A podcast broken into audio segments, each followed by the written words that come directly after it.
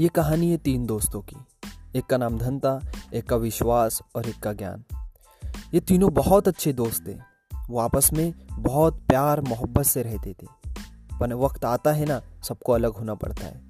तो एक वक्त आया, ये तीनों भी अलग हो गए। पर आपस में प्यार था तो पूछ रहे, क्या हमें मिलना है तो हम क्या कर सकते हैं? हम कहाँ पे मिल सकते हैं? पहले ज्ञान ने कहा, कभी मुझे मिलना है तो मैं मंदिर, मस्जिद, स्कूलों में मिलूँगा। फिर धन ने कहा, कभी मुझे मिलना है तो मैं अमीरों के पास में मिलूँगा। विश्वास, चुप रहा। विश्वास ने कुछ नहीं कहा। ये दोनों ने पूछे, विश्वास तो क्यों चुप है? तू भी तो कुछ बोल। उन्हें कहा, कभी मैं किसी के पास से एक बार चला जाता हूँ तो वापस फिर कभी नहीं आता हूँ। तो विश्वास, लाना और विश्वास रखना बहुत ज़रूरी है।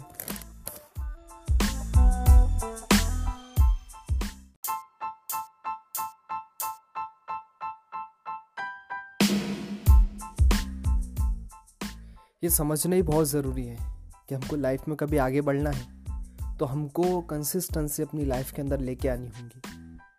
जब तक हम अपनी लाइफ के अंदर कंसिस्टेंसी नहीं लेके आएँगे तो हम कभी भी एक अच्छे इंसान और अपने ड्रीम तक पहुँचने वाले नहीं बन पाएँगे।